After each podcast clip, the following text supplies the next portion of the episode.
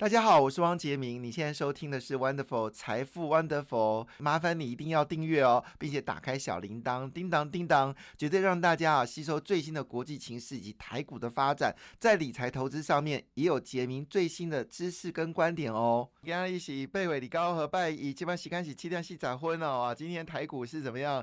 冰风暴又来了吗？每个人都穿了一担哈，我想压力应该是非常非常大，因为在礼拜礼拜五的时候，美国股市。跌幅相当的惨重，是五月来最大的跌幅哦。那道琼工业指数跌了将近三点零三个百分点，而费半指数呢不用客气哦，跌掉了五点八一个百分点，逼近六个百分点。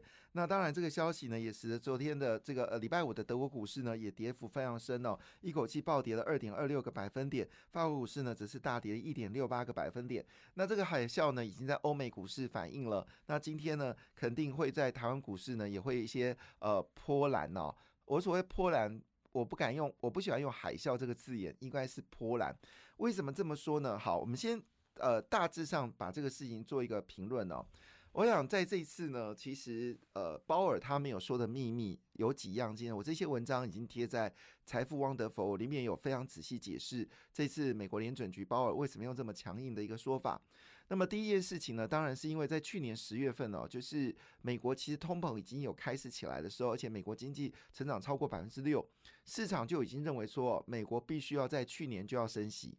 但是可能当时鲍尔是担心疫情的问题哦，所以他迟迟没有做这个决定。那时候其实已经隐藏通膨的问题，主要过程呢是因为从二零一八年开始哦，美国房地产连续性的上涨，每年二十 percent 的上涨，房价非常高。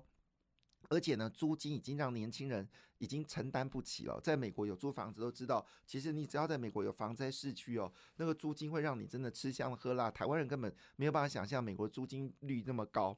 好，那回头看这件事情的时候呢，当时没有爆发是因为疫情，所以人们都 freeze 好就不动，都在家里面。但是呢，这个隐藏的通货膨胀其实不用乌俄战争呢，其实美国就已经隐藏这个冰风暴了。后来疫情结束了，大家开始。回到办公室啊，然后开始出去买东西啊，整个租金的这个行情呢，就让所有万物皆涨。不论你是租办公室的，或者你租工厂的，或者你租这个卖场啊，或者你租家庭啊，你租这个房子啊，其实租金都大幅的提升，已经面对了就是通膨开始有隐忧的一个风险。所以也就是说呢，鲍尔动作实在太慢了。他在去年十月份经过参政。听证会的时候还坚持不退场，好，那时候美国利率是百分之六，好了，后来发现苗头不对哦，所以突然之间华丽变身哦，开始加速的升息。那这里第二件事情呢，为什么要加速升息？这里面当然隐藏的问题是我们说长痛呃不如短痛，就是伸头也是一刀，呃缩头也是一刀，你不如赶快。好，就是把这个痛苦期呢能够减短，越快越好。像当时呢，在二零一四年，美国经济也是从突然这个衰退哦，进入的复苏跟成长，变化非常快啊。因为我二零呃，我一九九一年在一九九四年的时候，我在美国念书，我坦白讲，一九九二年的美国经济真的很糟糕，因为我在三明治店打工。那他说以前哦，像那种夏天的时候，大家要开轰趴。所以呢，那时候他们买那个面包啊，面包美国面包，你有去买嘛哈，就是大概差不多是十十五公分左右，好，里面夹一些你要的这些生鲜蔬菜跟我们说的肉嘛哈，不是我们以前做的那个面包是做一公尺长的，一公尺长，然后用长的纸盒把它包起来放进人家的 party，然后大家切半来吃哦。他说以前在。以前在一九九零年之前哦，这种生意接不完，好，那还要请这个同事来一起来帮忙。可是我那一年我只做了，我在美国工作两年，我只做过一次，见识到什么叫做一公尺长的那个三明治哦，那用那个特殊的纸盒来包。但是一九九四年的时候，美国经济突然之间变得很好，好，那时候美国的这个指数呢，就从一千点开始反弹到四千点哦，非常可怕。那那时候呢，这个是呃，就是我们说的 Greenspan 哈，格林斯班，他就做了一件事情，他用非常凶猛的方式加息。那么这个加息完之后呢，就创造了这个从一九九五年到两千年网络泡沫的时候，美国股市几乎大涨超过一倍以上的涨幅，所以是一个漂亮的转身。所以呢，这一句话。这个 Greenspan 的特色特色大家都知道，它你永远没有办法从它的话语当中去知道它的方向。他每次一句话说：“嗯，景气似乎有很热的状况，但我们似乎看到人力资源有衰退的问题。”然后还会说句话，他说呢，这个呃经济呃经济有衰退的风险，可是呢，我们又看到投资的气氛有在增加。就是你永远不知道他到底要表达什么意见。Greenspan 就是个性，但这几年美国的央行已经开始比较明确的告诉市场，它的方向是进行是怎么样。但是我从来没有看到一个一个央行像鲍尔这样，一会儿鹰，一会儿鸽，一会儿又鹰，一会儿又鸽。所以有媒体说这次老鹰杀死了笨笨鸽子哈。但是我们可以确定一件事，可能它中观全局，反正美国联准局的特色就是要把利率压到，呃，不，通货膨胀压到百分之二到百分之二点五，这是美国的合理的数据。所以呢，他的做法就是让市场。确定一件事情，美国一定会强烈的升息，叫做长痛不如短痛。好，就是说呢，与其我慢慢的升息，我不如告诉你一件事，我就是坚定升息，而且你不要期待有任何降息的可能，让一些经营不善的企业，或者是没有办法有竞争的企业直接退场，让有能力的企业。继续筹资，这是我觉得它第二件事情。那如果以长痛不如短痛来看的话，其实这对股票市场来说就是一个大利多。第三件事呢，其实我认为这隐藏版的内容是向美国已经正式对中国宣战了。怎么说呢？其实我们知道中国的债务高升，这已经是大家都知道。美国现在中呃，中国现在总体债务已经是它一年 GDP 的，加上民间的债务以及政府的债务以及地方政府的债务来看，早就是 GDP 的三倍以上，这是一个很可怕的数字。那么中国很大的问题事情是在二零零八年的时候，中国曾经呃有做一次，二零零八年的时候。二零零八年金融海啸的时候，当时美国遭受重创。蒋万也说嘛，在二零零八年金融海啸，他在加州的时候，他是第一个被开、被这个开除的律师。诶，这种糗事真的不用说了。那为什么你是第一个呢？表现表示你表现不好嘛？好，这不重要。好，重要是什么呢？重要事情是，好，二零一八年当时全球遭遇到从所未有的美国的金融风暴，那次风暴非常的凶猛。后来这个马英九是以就是所谓的呃，就是当时就是消费券来应应那个风险。好，那当然当时确实有解决台湾内需的问题，因为内需占了台湾 GDP 是百分之七十，所以很多人去骂马英九说当时消费券是浪费的。包括我们现在国发会主委当时也是反对马英九印这个消费券。后来我们这位国发会主委印了两次，加码印两次哦。所以你过每个人真的要注意到，他你过去曾经讲的话，现在都会被。检视，就像有一个由蓝转偏绿的一位呃，就是年轻人哈。那我前阵子不小心翻到二零一九年的时候，他还在国民党的时候，哇，他骂国民党骂呃骂民进党骂的超到爆。现在呢，他已经退出国民党，哇，现在支持民进党支持到爆。好，没关系啦，这个不重要，重要的事情是二零零八年当时所发生的事情是非常可怕的一件事情。所以我说有政治人物，你都要小心点。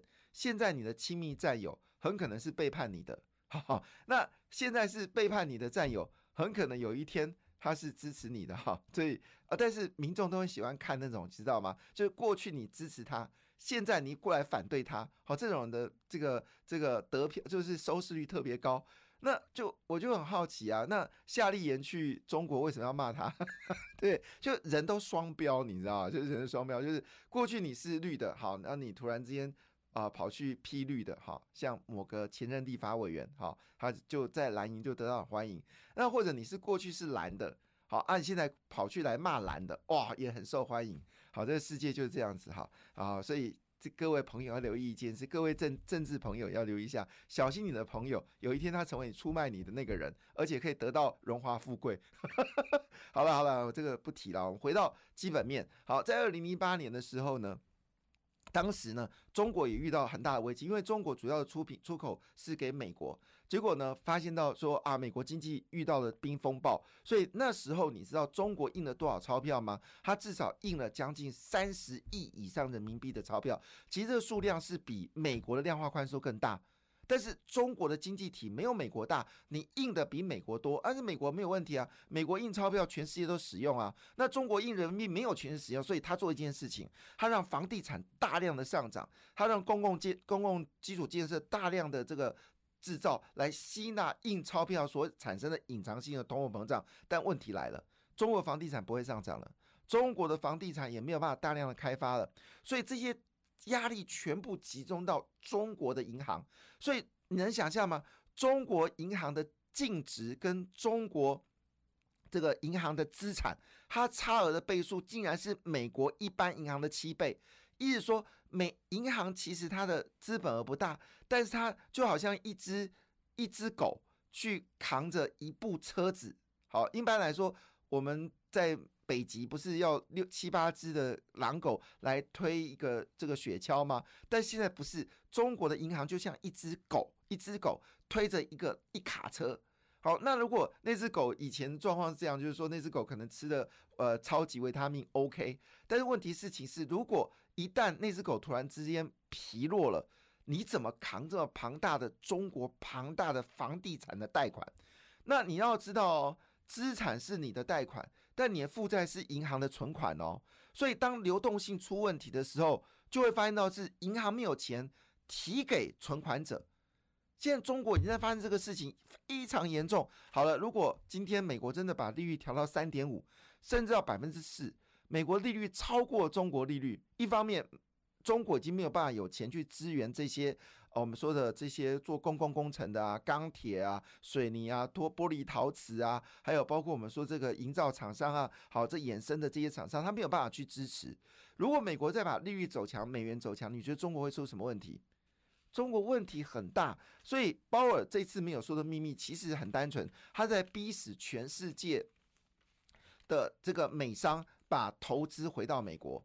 所以，我可以估计未来会有更多的美国的州长会来台湾。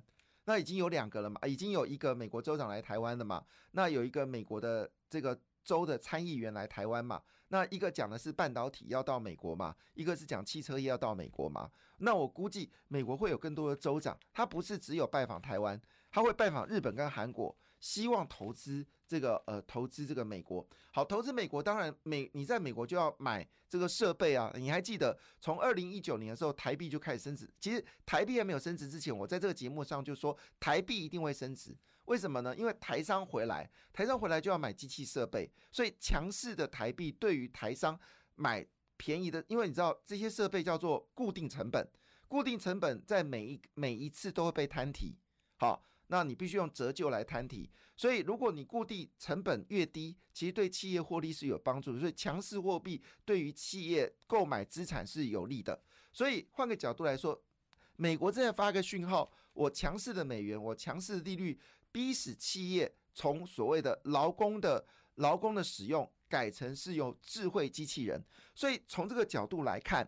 你看台股，你对网通啊、机器人呐，还有包括我们说的这个电动车啊，还有半导体啊，基本上如果这两天下跌，你一定要用力的买，因为事实上鲍尔做这个事情，他目的很单纯，他就是要透过强势的美元吸引全球到美国来投资，他就是要用高的利息逼使企业开始转型自动化，所以工业电脑为什么获利那么强？好，甚至呢，你说最近伺服器有杂音吗？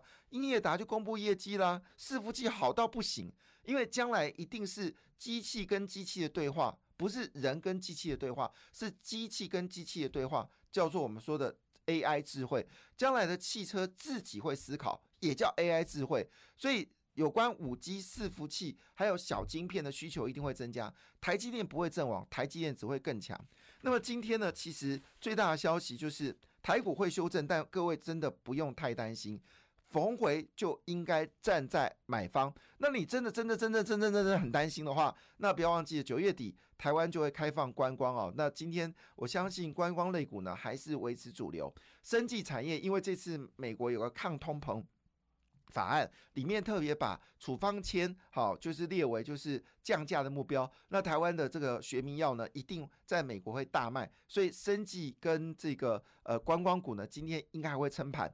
那今天当然跌的一定是半导体的股票，各位一定要用力的买进，因为这是难得的机会。我举个简单例子哦，其实美国最近推的法案，每一个法案对台湾都有利。